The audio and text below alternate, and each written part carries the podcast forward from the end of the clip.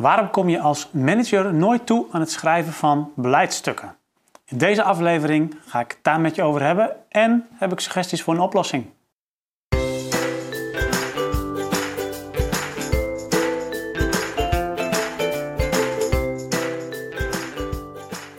Ja, je herkent het probleem vast als je manager bent en je daarnaast ook nog af en toe een beleidstuk moet schrijven. Die combinatie die werkt vaak niet zo goed en dat heeft te maken met het onderscheid wat een Amerikaanse ondernemer en auteur op een gegeven moment in een blog heeft geschreven. Namelijk het onderscheid tussen managerstijd en makerstijd. Als manager dan zit je vaak in een managersplanning. En een managersplanning wil zeggen dat je je dag of je werktijd per uur of misschien zelfs per half uur inplant. Dus je hebt bijeenkomsten, je hebt meetings van een half uur of van een uur. Als ergens nog een half uurtje vrij is, dan is het heel makkelijk om daar nog even een bijeenkomst in te schuiven. Of je doet tussendoor je andere werkzaamheden die bij het management horen. Mailtjes afhandelen, even bij iemand langslopen, dat soort dingen. Als je in een makersplanning zit, dan plan je veel meer je dagen of je werktijd per dagdeel of zelfs per dag. En een maker, dat is niet een manager, maar dat is bijvoorbeeld een beleidsmaker die stukken schrijft. Of dat is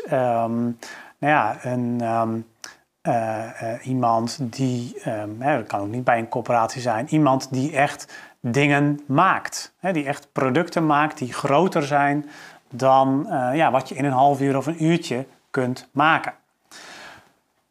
Dus als je als manager probeert beleid te schrijven, maar je zit nog steeds in je managersplanning, ja, dan gaat het nooit lukken. Want voor beleidsstukken, voor het schrijven van dat soort stukken, grotere stukken, ja, daar heb je gewoon die planning voor per dagdeel voor nodig. Hè. Je moet, als je zegt van ik wil nu even een stukje aan het beleidsstuk schrijven, je moet er eerst helemaal weer inkomen, je moet al spullen weer bij elkaar verzamelen, je moet ook mentaal daar weer helemaal op ingetuned zijn, voordat je echt meters kan maken. En om dan weer goed af te sluiten is ook heel belangrijk om dan weer even tijd te nemen om alles ook weer netjes op te bergen en te archiveren, zodat je de volgende keer weer makkelijker verder kunt. Nou, op het moment dat je in die managersplanning zit en je moet dingen even in een uurtje of misschien 2 uurtjes, als je geluk hebt, tussendoor doen, ja, dan heb je niet de tijd om op te starten en goed af te sluiten, waardoor je al helemaal niet toekomt aan het middenstuk waarin je echt meters maakt met het schrijven van je beleidsnotitie. Nou, dus als je eigenlijk beide functies hebt, je bent zowel manager als maker, zorg er dan voor dat je ook op die manier naar je agenda gaat kijken. Plan je makerstijd in. En plan je makerstijd dus per dagdeel in. En ga dan vervolgens ook niet nog even in dat dagdeel toch weer een half uurtje tussendoor met iemand zitten. Want als jij, dus nogmaals, als je in je managerstijd zit en je hebt ergens nog een half uurtje over, ja, prima, hè? Dan kun je prima nog een half uurtje met iemand gaan afspreken of daarin nog wat mailtjes wegwerken.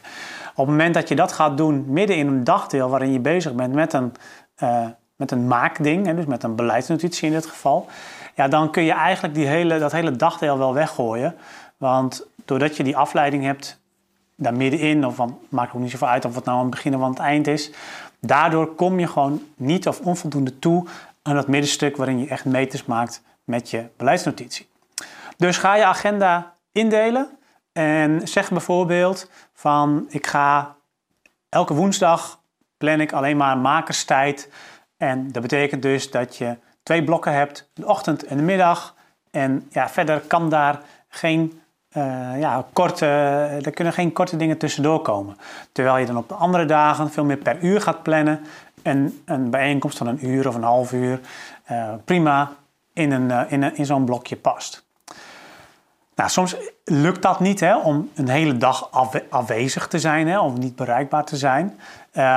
Je kunt het ook als je als je vroeg uit de veren bent, elke dag, als je een ochtendmens bent, dan kun je het ook heel makkelijk zo doen dat je zegt van nou goed, ik ga om 6 uur opstaan en van 7 tot 10, dat is mijn makerstijd, dat is 1 dagdeel, 3 uur, dat is een goed dagdeel. En dan ga ik na 10 uur, ben ik gewoon als manager in het bedrijf beschikbaar. Dus dat kan ook een oplossing zijn. Dus kijk ook wat daarin bij jezelf past. Het hangt natuurlijk ook af van de hoeveelheid maaktijd die je nodig hebt. En misschien is die verhouding wel 3 dagen, 2 dagen of 4 dagen, 1 dag.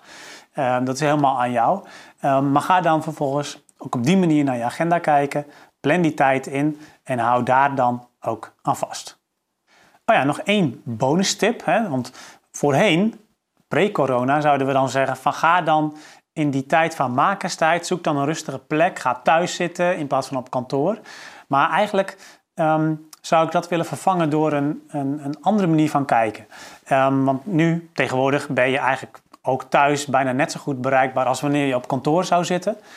Dus eigenlijk gaat het om het verschil tussen die managerstijd en die makerstijd veel beter te handhaven. Gaat het er eigenlijk niet zozeer om waar je bent. Of je nou thuis bent of op kantoor, dat maakt niet zoveel uit. Maar wel over hoe bereikbaar je bent. Zorg ervoor dat je op het moment dat je in de makerstijd zit, dat je echt geconcentreerd aan het werk wilt met een beleidsstuk of met iets anders. Maar je echt een dagdeel voor nodig hebt. Of misschien zelfs al een hele dag. Zorg er dan voor dat je dus ook niet bereikbaar bent. Dus zet je internet uit, zodat mensen je niet kunnen bereiken met telefoontjes en met mailtjes en met videobellen, etc. Zet je telefoon op stil en zorg ervoor dat je niet bereikbaar bent in die tijd. Als je collega's dat weten, dan is dat over het algemeen ook geen probleem. Of je moet misschien bij de vrijwillige brandweer zitten. Dan zou ik daar een apart telefoonnummer voor hanteren. Maar over het algemeen kun je zelfs als manager bij een corporatie prima die afzondering doen zonder dat dat meteen mensenlevens kost.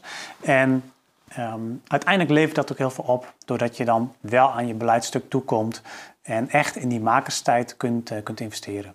Ik wens je daar heel veel succes mee. En het blijft natuurlijk lastig om die combinatie te maken van manager en ook nog inhoudelijk met beleidsstukken bezig. Maar ik hoop dat dit onderscheid tussen managerstijd en makerstijd je helpt om op een nieuwe manier naar je agenda te kijken. En dus ook op een andere manier om te gaan met verzoeken die binnenkomen in je makerstijd en in je managerstijd.